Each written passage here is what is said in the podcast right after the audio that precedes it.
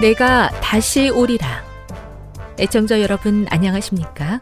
여기는 AWR 희망의 소리 한국어 방송입니다. 본 방송은 천국 복음을 온 세상에 전파하기 위해 제7일 안식일 예수 재림교회가 설립한 세계 방송망입니다. AWR 희망의 소리는 유럽, 라틴 아메리카, 아프리카, 러시아, 아시아의 방송망을 통해 전 세계에 복음을 전파하고 있습니다. AWR 아시아 희망의 소리 방송국은 한국어 방송을 매일 5시간씩 송출하고 있습니다. 희망의 소리 방송은 인터넷과 스마트폰을 통해서도 언제나 청취하실 수 있습니다. 들으실 수 있는 인터넷 주소는 awr.org입니다. 유튜브로는 awr 코리아로 검색하시면 됩니다. 이 시간 희망의 소리 한국어 방송과 함께 보람있고 유익한 시간 되시기 바랍니다. 내가 다시 오리라. 여기는 AWR 희망의 소리 한국어 방송입니다. 주파수 안내입니다. 괌에서 송출하는 우리 방송은 한국 표준시로 밤 9시에 9895kHz로 밤 11시에 9800kHz로 다음날 오전 6시에 9695kHz로 각각 1시간씩 방송하고 있습니다. 우즈베키스탄에서 송출하는 우리 방송은 한국 표준시로 밤 10시에 15,670kHz로 타지키스탄에서는 밤 9시에 15,505kHz로 송출하고 있습니다. 애청자 여러분의 많은 청취 바랍니다.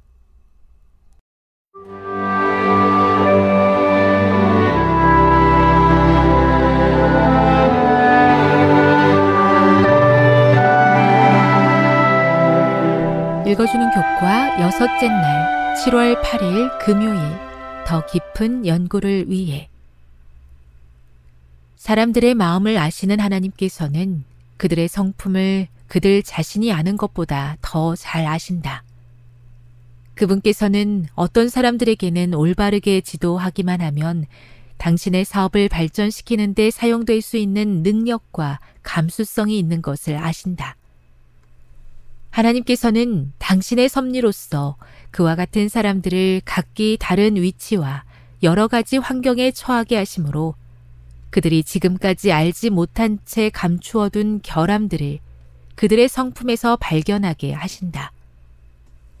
그분께서는 그들에게 이와 같은 결함들을 교정하고 당신의 사업에 적합하게 할 수 있도록 기회를 주신다.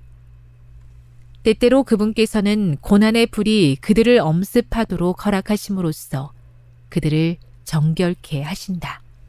치료봉사 471 핵심적인 토의를 위해 죄의 결과를 마주하는 것은 매우 힘든 일이다. 우리는 내가 다시금 하나님과 올바른 관계 속에서 살 수 있을까? 라고 질문한다. 그런 힘든 순간을 포기하지 않고 잘 견디도록 하나님께서 주시는 격려의 말씀은 무엇인가? 이런 질문을 품고 있는 사람에게 무엇이라고 말해 줄 수 있는가? 2.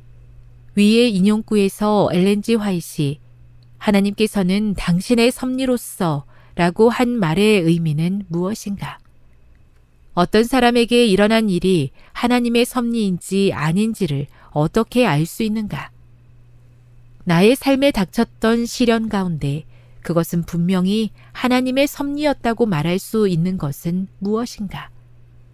그 시련을 통해 배웠던 교훈을 교과반에서 나누어 보라. 어떤 중대한 사건에 부딪혀 이것이 과연 하나님의 섭리인지 궁금해하는 사람에게 어떤 도움을 줄 수 있겠는가? 3. 지금 시련의 순간을 지나고 있는 사람이 있다면 그에게 닥친 시련의 원인을 아는 것이 정말 중요한 일인가? 그 시련의 원인이 무엇이든 간에 우리는 그 사람에게 어떤 도움을 주어야 하는가? 4. 안교 활동반에서 병문안이나 위로와 도움이 필요한 누군가를 찾아가서 위로와 용기를 나눌 계획을 세워보라. 지금까지 읽어주는 교과였습니다. 본 방송은 AWR 희망의 소리 방송국에서 제작되었습니다.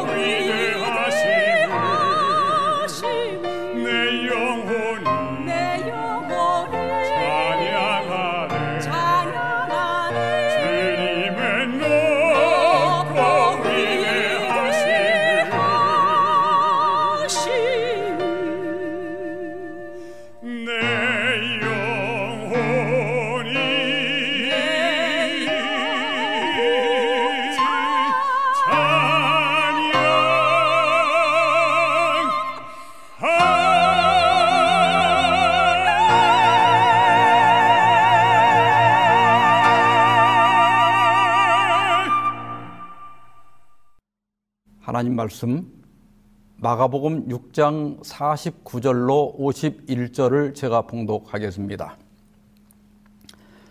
제자들이 그가 바다 위로 걸어오심을 보고 유령인가 하여 소리를 지르니 그들이 다 예수를 보고 놀람이라. 이에 예수께서 곧 그들에게 말씀하여 이르시되 안심하라. 내니 두려워하지 말라 하시고 배 올라 그들에게 가시니 바람이 그치는지라. 제자들이 마음에 심히 놀라니. 내 백성을 위로하라. 오늘은 다섯 번째 시간으로 두려워하지 말라는 제목으로 말씀을 드리고자 합니다. 지금 세계 각국이 코로나 백신 접종률을 높이기 위해서 애쓰고 있지만 백신 접종을 거부하는 사람들이 있습니다. 저에게도 백신을 맞아도 괜찮은지 묻는 분들이 많습니다. 백신을 거부하는 가장 큰 이유는 안전성에 대한 의심입니다. 보통 백신을 개발하는데 5년에서 10년 정도 걸린다고 그래요. 그런데 코로나19 백신은 거의 1년 만에 출시되어서 부작용에 대한 불안감이 있고 또 일부 부작용이 있는 것도 사실입니다. 두 번째는 음모론이에요. 음모론 중에 코로나 백신에 마이크로칩이나 나노칩을 넣어서 위치를 추적하고 또 사람들의 마음을 통제하려 한다는 주장도 있고 또 기독교계 안에서는 백신을 맞으면 사탄의 지배를 받게 된다는 주장도 있습니다. 그런데 백신에 그런 칩이 들어있지도 않을 뿐더러 서로 칩을 집어넣는다 하더라도 송수신을 하려면 이게 송신과 수신을 하려면 전기가 있어야 하는데 현재 기술로는 불가능합니다. 또 그런 방식으로 사람의 마음을 통제할 수도 없습니다. 그리고 메신저 RNA라고 하는 그 그걸로 만든 이 화이자나 모더나 백신을 맞으면 유전, 자가 변한다는 괴담도 있습니다. 여러분 그 백신의 RNA는 사람의 DNA가 있는 세포 핵의 그 밖에 있는 세포질에서만 작용을 하기 때문에 사람의 유전자를 유전자 정보를 바꿀 수 없다고 알려져 있습니다. 세 번째는 백신을 맞은 사람도 코로나에 걸리는데 그걸 뭐하러 맞는가 이렇게 생각하시는 분들도 계십니다. 그동안 보니까 정말 백신을 맞은 사람도 코로나에 걸리기는 합니다.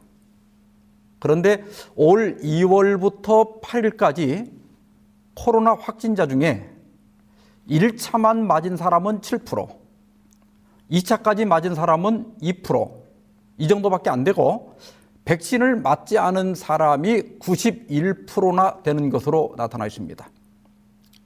그리고 코로나19로 사망한 환자의 98 내지 99%가 백신을 맞지 않은 사람들이라고 합니다. 그래서 백신을 맞거나 맞지 않거나 그건 본인이 선택할 문제라고 생각합니다. 특이 체질이거나 또 기저 질환이 있어서 그 부작용을 염려해서 백신을 거부하는 것은 상식적으로 괜찮다고 생각합니다.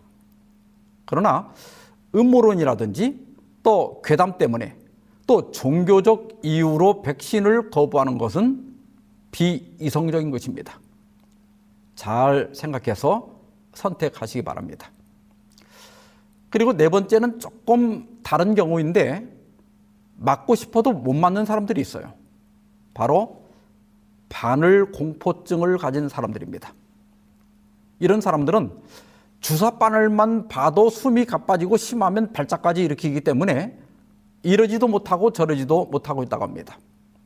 근데 여러분, 이 모든 생각이나 반응들의 배후에는 두려움이 자리하고 있는 것입니다. 심리학자들에 의하면 현대인들이 느끼는 두려, 두려움의 종류가 645가지라고 그래요. 엄청나게 많죠. 그런데 전 세계적으로 가장 흔한 10대 공포증이 있는데 1위가 뱀 공포증, 2위가 거미 공포증, 3위가 사회 공포증. 이 사회 공포증은 여러 사람 앞에서 말을 하거나 낯선 사람을 만나면 심한 공포를 느끼는 겁니다. 4위가 광장 공포증, 5위 고소 공포증, 6위 어둠 공포증, 7위 악천후 공포증, 8위 비행기 공포증, 9위 개 공포증, 10위 치과 공포증입니다. 이 외에도 깃털로 간지럼을 태우는 것을 두려워하는 간지럼 공포증도 있고 아름다운 여성을 두려워하는 비너스 공포증도 있다고 합니다. 참 별걸 다 두려워한다는 생각이 들 수도 있지만 본인들에게는 심각한 문제이기 때문에 핀잔을 주면 안 됩니다. 그러나 이러한 두려움들은 그런 상황을 피하면 좀 불편해도 그럭저럭 지낼 수가 있습니다. 사람들이 보편적으로 느끼는 3대 두려움이 있는데 그것은 죽음과 외로움과 실패에 대한 두려움이라고 합니다.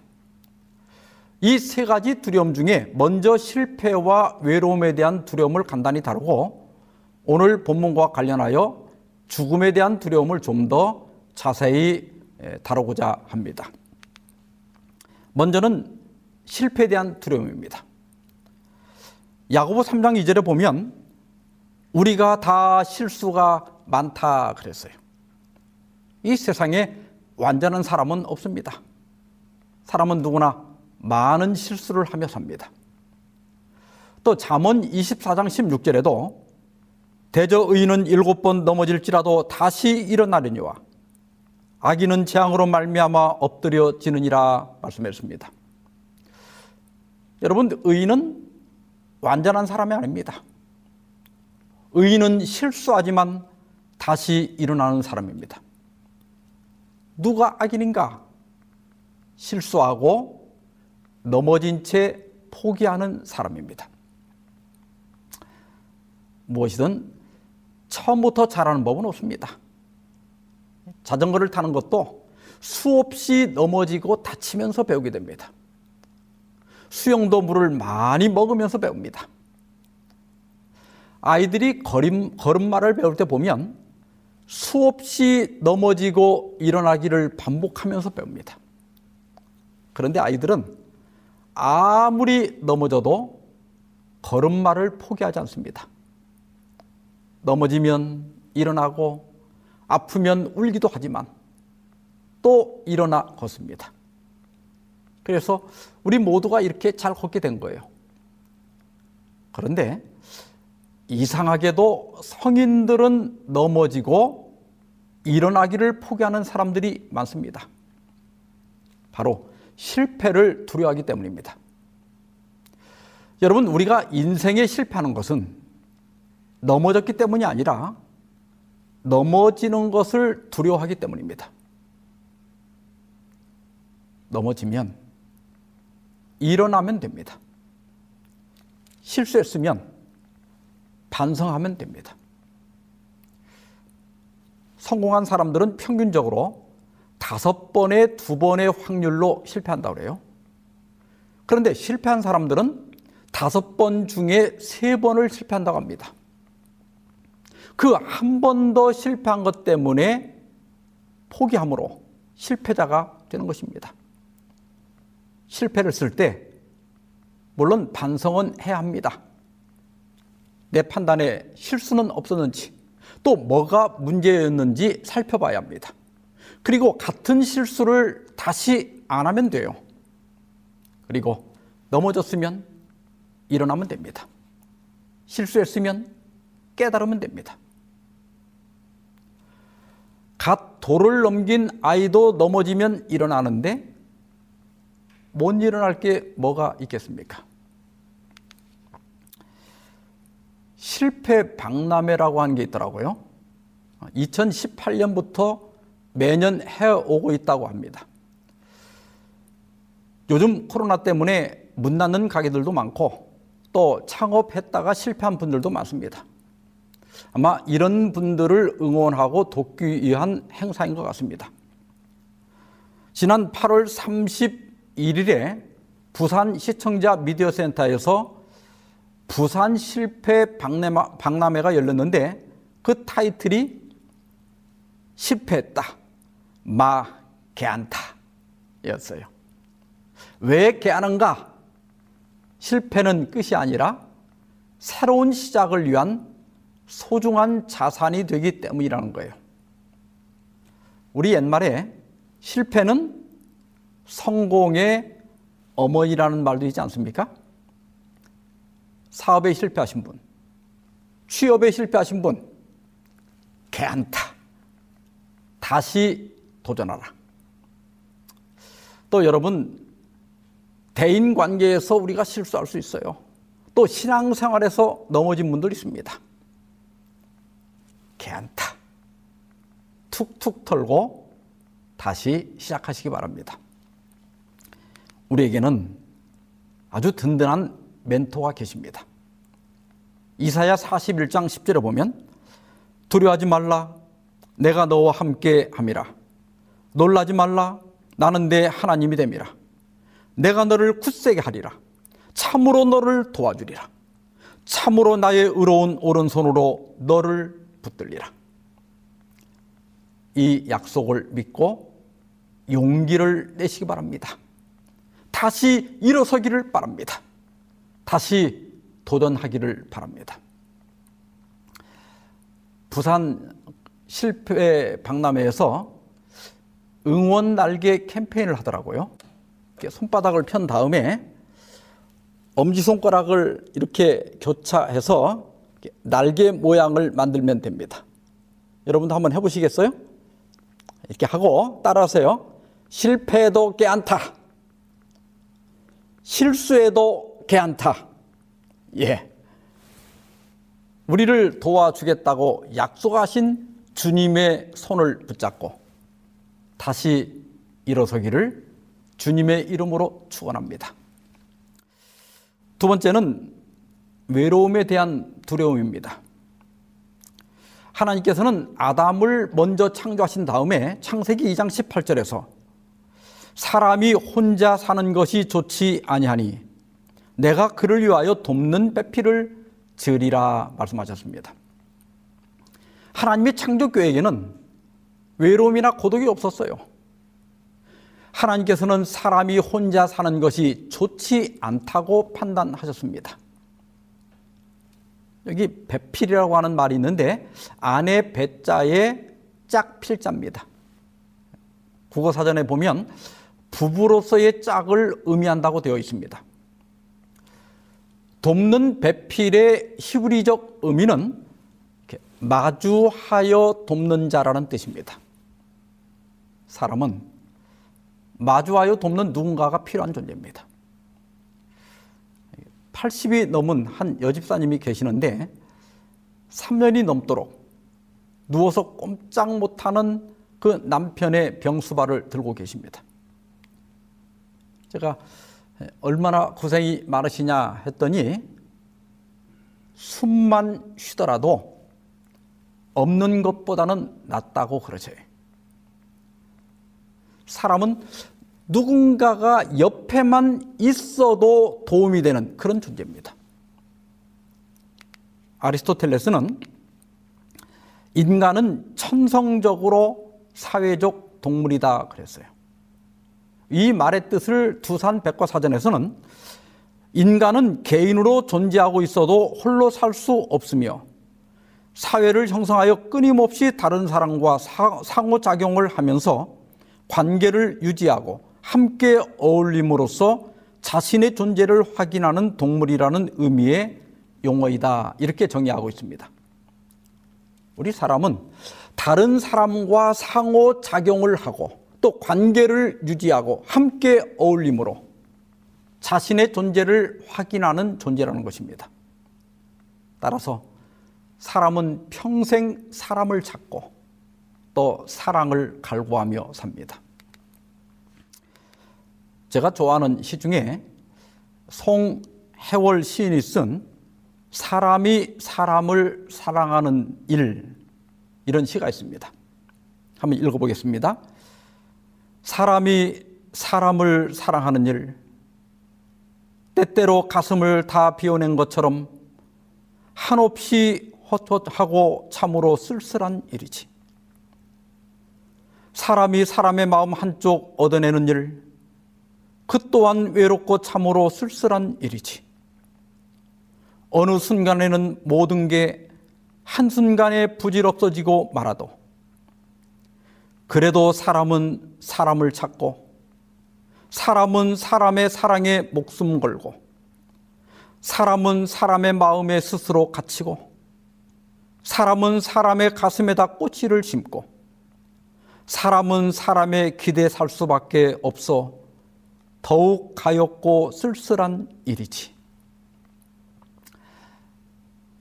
사람의 마음 한쪽을 얻어내려고 사람은 사람의 가슴에다 꽃씨를 심습니다. 어떤 때는 예쁜 꽃으로 보상을 받기도 하지만 대부분 꽃 한 송이 얻지 못합니다. 그래도 사람은 사람을 찾고 사랑에 목숨을 건다. 참 가엽고 쓸쓸한 일이 아닐 수 없습니다. 그래서 시편 기자는 시편 146편 3절로 5절에서 귀인들을 의지하지 말며 도울 힘이 없는 인생도 의지하지 말지니 그의 호흡이 끊어지면 흙으로 돌아가서 그날에 그의 생각이 소멸하리로다. 야곱의 하나님을 자기의 도움으로 삼으며 여호와 자기 하나님에게 자기의 소망을 두는 자는 복이 있도다 그랬습니다. 외롭지 않으려면 인간 관계도 잘 가꾸어 가야 합니다. 첫째는 사람을 소중히 여길 줄 알아야 돼요. 있을 때 잘하라는 말도 있잖아요. 사람을 함부로 대하고 걸핏하면 또 화를 내고 싸우고 또 성질 난다고 마지막 말을 쉽게 하면 결국 혼자 남게 됩니다. 그런데 아무리 노력해도 인간에게서 얻는 것은 한계가 있습니다. 여러분, 남편에게 그렇게 바라고 그렇게 소망해도 살아보니까 됩니까? 안 됩니까? 사람에게는 한계가 있습니다. 그래서 시인은 도울 힘이 없는 인생을 의지하지 말고 하나님께 소망을 두라고 권고하고 있는 것입니다. 그리고 우리에게는 변치 않는 친구가 있습니다. 예수님께서는 요한복음 15장 14절에서 너희는 내가 명하는 대로 행하면 곧 나의 친구라 말씀하셨습니다. 나의 명하는 대로 행하면 즉 서로 사랑하면 너희가 서로 사랑하면 그러면 그대는 나의 친구다 이런 말씀이에요. 예수님은 나에게 모든 것을 주신 친구입니다. 다 죽어도 더 주지 못해서 안다라는 친구입니다. 이런 예수님을 친구로 삼으시기 바랍니다. 외로울 때마다 예수님을 찾으십시오. 그분은 단 한 번도 자기를 찾는 사람들을 빈손으로 돌려보낸 일이 없으십니다. 그리고 세 번째는 죽음에 대한 두려움입니다. 죽음은 생명을 가진 모든 생명체가 느끼는 가장 원초적이고 본능적인 두려움입니다. 오늘 본능의 배경은 여러분들이 화면에서 보시는 지도에서 베세다 동편 빨간 원으로 사라고 표시된 곳 거기가 엘바티아라고 하는 평야인데 여기서 시작됩니다. 여기서 예수께서는 늦은 오후에 보리떡 다섯 개와 물고기 두 마리로 오천 명을 먹이셨습니다. 흥분한 제자들과 군중들이 예수님을 왕으로 옹립하려고 하자 예수께서는 단호히 거절하시고 제자들에게 가보나움으로 건너가라고 명령하셨습니다. 다시 지도를 보면 어, 4번 엘 바티아에서 배를 타고 왼쪽으로 5.5km 정도만 가면 가버나움에 도착합니다. 배로 1시간이면 충분히 갈 수 있어요. 그런데 예수께서 물 위를 걸어서 제자들에게 오신 그 시간이 밤 사경쯤이라고 했습니다. 사경이면 새벽 3시에서 6시 사이니까 제자들은 1시간이면 갈 수 있는 곳을 8시간이 지나도록 도착하지 못하고 있었습니다. 그 이유는 역풍을 만났기 때문입니다. 마태복음에서는 바람이 거스림으로 물결로 말미암아 고난을 당하더라 그랬고 마가복음에서는 바람이 거스르므로 힘겹게 노를 젓고 있었다고 했습니다. 역풍과 밀려오는 파도 때문에 배가 앞으로 나가지 못하고 지도 5번에서 보는 것처럼 엉뚱한 곳으로 돌아가고 있었던 것입니다. 우리의 삶에도 역풍이 불어와 우리를 전혀 원치 않는 곳으로 데려갈 때가 있습니다. 건강이 무너지고 사업이 실패하고 친구도 때로는 가족도 내 곁을 떠날 때가 있습니다. 또 갑작스러운 사고로 죽음의 위협을 받을 때도 있습니다. 혹 여러분 중에 이런 형편 가운데 계신 분이 있습니까? 그러나 기억하십시오. 제자들이 역풍과 힘겹게 싸우며 노를 젓고 있는 바로 그때 처음부터 그들을 지켜보는 눈이 있었습니다. 시대 소망 381페이지 보면 예수께서는 그들을 잊지 않으셨다. 감찰, 감찰하시는 자 예수께서는 해안에서 겁에 질려 태풍과 싸우고 있는 그들을 보셨다. 예수께서는 일순간도 당신의 제자들을 잊지 않으셨다. 사랑하는 성도 여러분, 우리 인생에 역풍이 닥쳐와 우리를 원치 않는 곳으로 데려갈 때 절망과 죽음의 두려움에서 어떻게든지 견뎌보려고 어떻게든지 살아보려고 힘겹게 삶의 노를 젓고 있을 때 처음부터 나를 지켜보고 있는 눈이 있다는 사실을 기억하시기 바랍니다. 지치고 절망에 빠진 제자들이 아, 이젠 안 되겠다. 이젠 죽겠구나. 하는 그 순간 무엇인가가 배로 다가오고 있었습니다. 제자들이 그가 바다 위로 걸어오심을 보고 유령인가 하여 소리를 지르니 그들이 다 예수를 보고 놀랍니다. 여기 소리를 지르니 이 말이 원문의 아나크라조인데 소리치다, 울부짖다 이런 뜻이에요. 제자들은 죽음의 공포에 질려서 울부짖으며 비명을 질러댔습니다. 그런데 이 죽음의 공포는 역으로 죽음을 부인하게 하기도 합니다. 불멸주의자를 자처하는 사람들이 있어요. 그들은 노화와 질병, 어, 죽음을 질병으로 간주하고 의학과 과학의 발달로 죽음의 질병도 극복될 수 있다고 믿고 있습니다.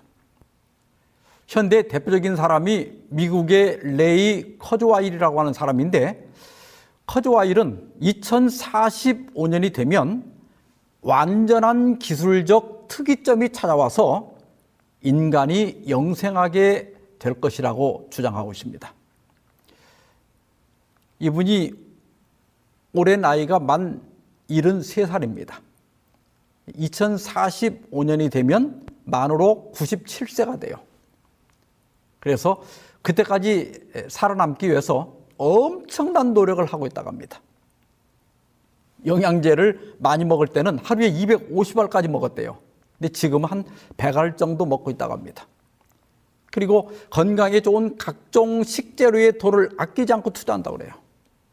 또 전쟁이나 전염병에 대비해서 지하 벙커도 가지고 있고 혹시 죽을 경우를 대비해서 냉동 인간 신청도 해 놨다고 합니다.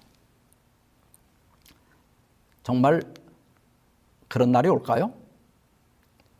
모르겠습니다. 인간이 워낙 별짓을 다 하기 때문에 미래에 무슨 일이 벌어질지 예단하기는 어렵습니다. 그러나 저는 성경적 관점에서 인간이 스스로 영생의 방법을 찾는 것은 절대 불가, 불가능하다고 확신합니다. 그게 가능하다면 예수께서 성육신 하시고 십자가에 죽으실 필요가 전혀 없었기 때문입니다. 우리 조상 아담과 하와가 범죄했을 때 하나님께서는 너는 흙이니 흙으로 돌아갈 것이니라 말씀하셨습니다. 과학의 발달로 건강하게 사는 기간이 늘어날 수 있고 또 수명이 더 연장될 수는 있겠지만 죽음을 치료할 수는 없을 겁니다. 여러분, 죽음이 두려운 것은 치료제가 없기 때문입니다. 일찍이 전도자는 전도서 2장 16절에서 지혜자도 우매자와 함께 영원하도록 기억함을 얻지 못하나니 후일에는 모두 다 잊어버린 지 오래될 것임이라. 오호라, 지혜자의 죽음이 우매자의 죽음과 일반이로다.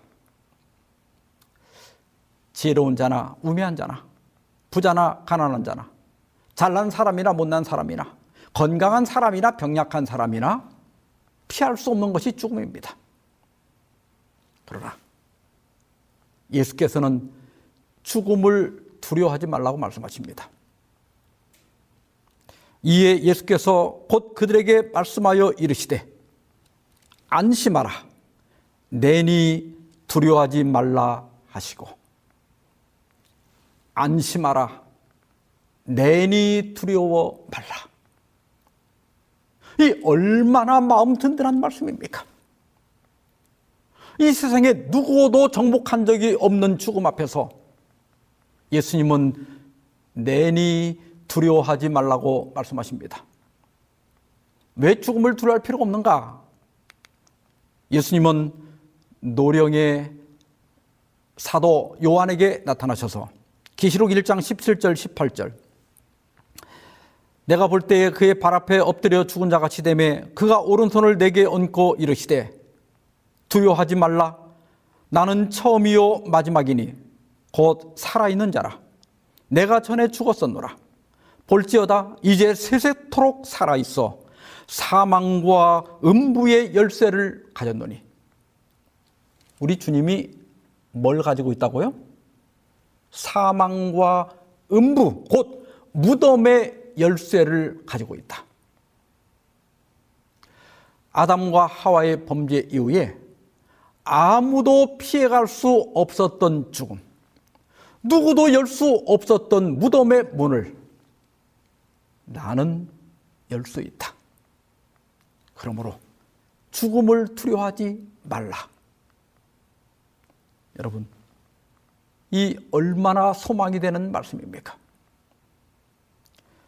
예수께서는 오빠를 잃고 슬퍼하는 마르다에게 나는 부활이요 생명이 나를 믿는 자는 죽어도 살겠고 무릇 살아서 나를 믿는 자는 영원히 죽지 아니하리니 내가 이것을 이것을 내가 믿느냐 부르셨어요. 여러분 이 말씀을 믿습니까? 예, 저도 믿습니다. 저는 수많은 죽음 앞에서 이 성경절을 수도 없이 읽었습니다. 나를 믿는 자는 죽어도 살겠고, 여러분, 예수님은 죽은 자의 부활을 강력하게 보증하고 계십니다. 또 뭐라고 말씀하셨죠? 무릇 살아서 나를 믿는 자는 영원히 죽지 아니하리니. 여기에 이중 부정이 사용됐습니다. 헬라어에서 이중 부정은 강한 강조를 의미합니다. 이 말씀은 살아서 믿는 사람이 안 죽는다는 말이 아니고 영원한 사망, 즉 둘째 사망이 결코 없다는 뜻입니다. 우리가 첫째 사망은 피할 수 없지만 그러나 그리스도를 믿는 사람은 영원히 절대 둘째 사망이 없을 것이라는 보증의 말씀입니다. 코로나가 팬데믹 세계적인 대유행이 되고 이로 인해서 경제가 마비되고 또 사람들이 죽어나가자 거의 대부분의 사람들이 두려움을 느끼게 됩니다. 이때를 이용해서 어떤 사람들은 뭐 뭘 해야 한다, 또 재산을 뭐 어떻게 해야 한다, 어디로 가야 한다 하면서 두려움을 부추깁니다. 위기가 닥치면 대개 세 부류로 나누어집니다. 첫째는 평소에는 미지근하다가 위기가 닥치면 용기와 충성심을 나타내는 사람입니다. 마가 요한은 바울과 바나바를 따라서 전도회를 다니다가 도중에 힘들다고 포기하고 돌아가 버린 사람이 이일 때문에 바울과 바나바가 심하게 다투고 갈라서게 됩니다. 그런데 디모데후서 4장 11절에 보면 감옥에 갇힌 바울이 마가를 데려오라고 하면서 그가 나의 일에 유익하니라 이렇게 말하고 있습니다. 바울의 순교가 다가오자 어떤 사람은 바울을 버리고 떠나갔지만 마가는 오히려 바울에게 돌아왔습니다. 그리고 바울이 순교한 후에 베드로와 함께 로마에서 목회를 하면서 마가복음을 기록했습니다. 이 얼마나 놀라운 반전입니까? 문제는 이런 사람은 매우 드물다는 거예요. 두 번째는 평소에 열정과 충성심을 나타내지만 위기가 닥치면 실망하고 배도하는 사람입니다. 대부분이 여기에 속할 거예요. 대무대 후서 4장 10절에 아주 슬픈 기록이 있습니다. 대만은 이 세상을 사랑하여 나를 버리고 데살로니카로 갔고 지금은 나도 나를 잘 모릅니다. 위기가 닥쳐봐야 진정한 나의 모습이 나타납니다. 일제 때 교회가 해산될 때도 그랬고 또 앞으로 교회의 위기가 닥치면 많은 사람들이 이 배도에 가담할 겁니다. 그래서 지금 똑바로 제대로 믿어야 합니다. 세 번째는 평소에 열정과 충성심을 나타내며 위기가 닥쳐도 여전하거나 더 분발하는 사람입니다. 다니엘 6장 10절에 보면 다니엘이 이 조세의 왕의 도장이 찍힌 것을 알고도 자기 집에 돌아가서는 윗방에 올라가 예루살렘으로 향한 창문을 열고 전에 하던 대로 하루 세 번씩 무릎을 꿇고 기도하며 그의 하나님께 감사하였더라 그랬어요. 한 달간 왕 외에 어떤 신이나 사람에게 기도하지 말라는 금령이 발표됐습니다. 어떻게 생각하면 한 달만 잘 참으면 돼요. 뭐 아니면 문을 닫고 몰래 해도 됩니다. 그런데 다니엘은 어떻게 했어요? 평소 하던 대로 예루살렘으로 향한 창문을 열고 하루에 세 번씩 무릎을 꿇고 기도했습니다. 아무리 다니엘이라 할지라도 아무렇지도 않게 이렇게 하지는 못했을 거예요. 다니엘도 위험한 것을 알았고 아마 두려움도 느꼈을 거예요. 그러나 다니엘은 하나님과의 관계가 끊어지는 것이 사자굴에 들어가는 것보다 더 위험하다는 것을 알았기 때문에 기도를 멈출 수가 없었던 것입니다. 지금 여러 징조를 볼 때 말세인 것은 분명합니다. 그런데 우리는 구원받고 또 영생을 얻었다고 고백해 오지 않았습니까? 그런데 왜 이렇게 허둥대며 왜 이렇게 도망갈 곳을 찾으며 왜 이렇게 두려워하십니까? 여러분, 두려움은 어디서 옵니까? 분명 마지막 성도들이 큰 환란에서 나온다고 했는데 그 환란을 안 당하려고 하니까 두려운 거예요. 환란? 그 당하면 되지 않나요? 만약에 내가 큰 환란을 당한다면 나는 틀림없이 14만 4천이라는 것을 확신할 수 있지 않습니까? 죽음? 죽으면 되잖아요. 안 죽으려고 하니까 죽음이 두렵지. 그냥 죽으려고 하면 뭐가 두려울 게 있겠어요? 나를 믿는 자는 죽어도 산다고 분명히 약속하셨는데 뭐가 그렇게 두렵습니까? 1960년대 그리고 80년대 그리고 2000년 한국재림교회는 20년 간격으로 종말론이 범람했습니다. 또 이제 2020년 넘으니까 또 그러죠. 그때는 가장 어필한 것이 일요 법령과 야곱의 환란이었어요.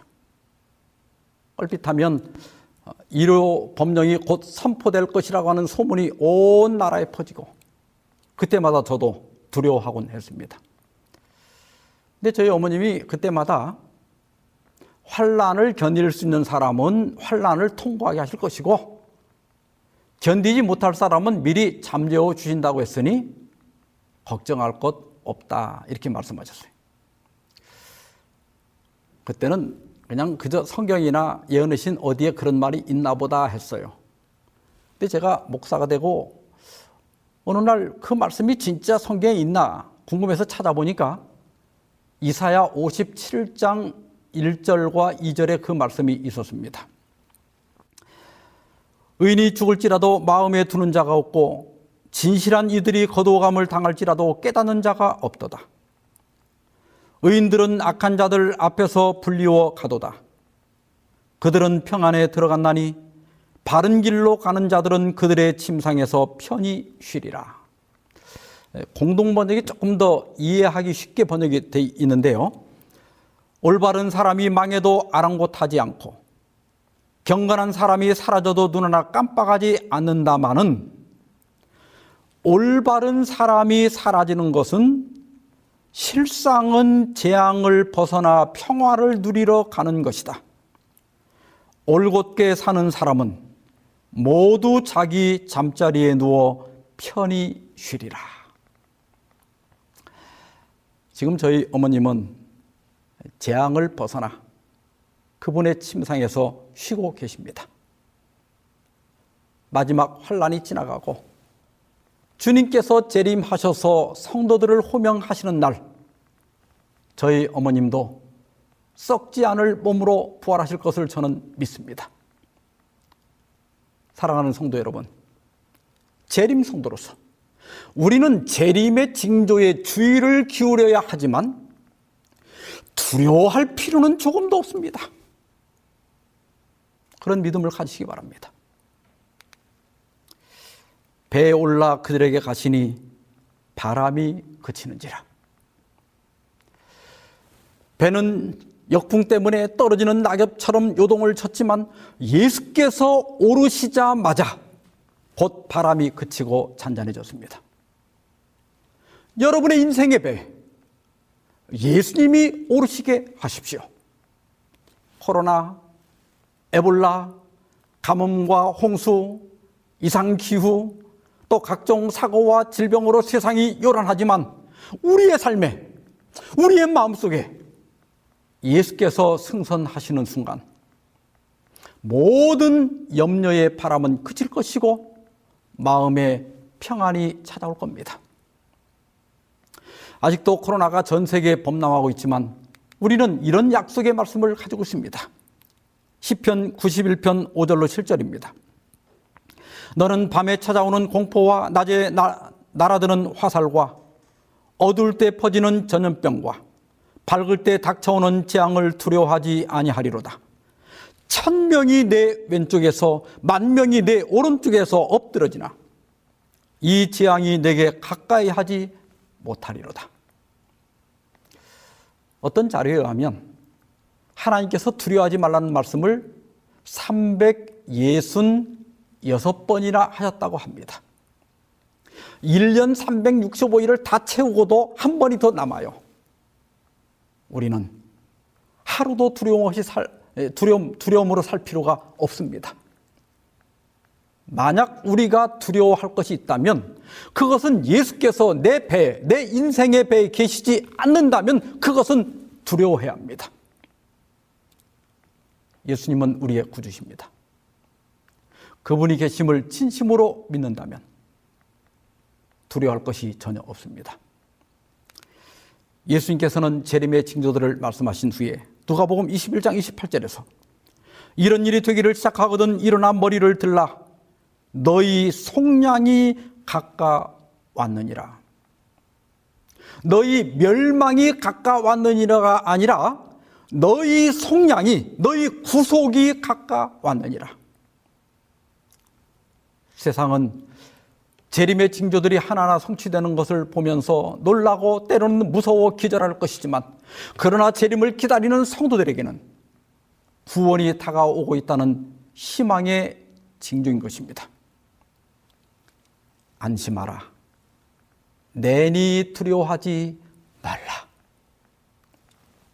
인생의 역풍을 만나 힘겹게 노를 젓고 있다면 나의 인생의 배, 내 심령의 배, 주님이 오르시게 하십시오. 주님을 바라보십시오.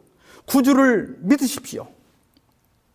그리고 구주께서 주시는 그 잔잔함, 그 평안을 누리게 되기를 바라면서 오늘 말씀 마치겠습니다. 기도하십시다. 자비하신 하나님 아버지시여, 내일을 기약할 수 없는 이 위험한 세상에서 죽음과 외로움과 실패에 대한 두려움으로 힘겹게 인생의 노를 젓고 있는 저희에게 위로와 소망의 말씀을 주셔서 감사합니다. 주께서 아름답게 창조하신 이 세상을 저희 인생들의 탐욕과 이기심으로 망가뜨려 전염병이 온 세상을 휩쓸고 가뭄과 홍수와 각종 사고가 우리의 삶의 터전을 파괴하고 있습니다. 주여, 저희의 잘못을 용서하여 주시고 저희를 극률히 여기사 이 재난을 그치게 하여 주시옵소서. 또한 저희로 재난을 두려워하기보다는 내 인생의 배에 주님이 계시지 않은 것을 두려워하게 하옵소서. 또한 넘어진 주의 백성들에게 일어날 용기를 주시고 소외되고 외로워하는 사람들이 예수님을 친구로 만나게 하여 주시옵소서. 이 모든 말씀을 예수 그리스도의 이름으로 기도하옵나이다. 아멘. 이제는 하나님 아버지의 크크신 사랑과 예수 그리스도의 은혜와 성령의 교통하심이 이제로부터 세상 끝날까지 너희 무리와 함께 있을지어다. 아멘.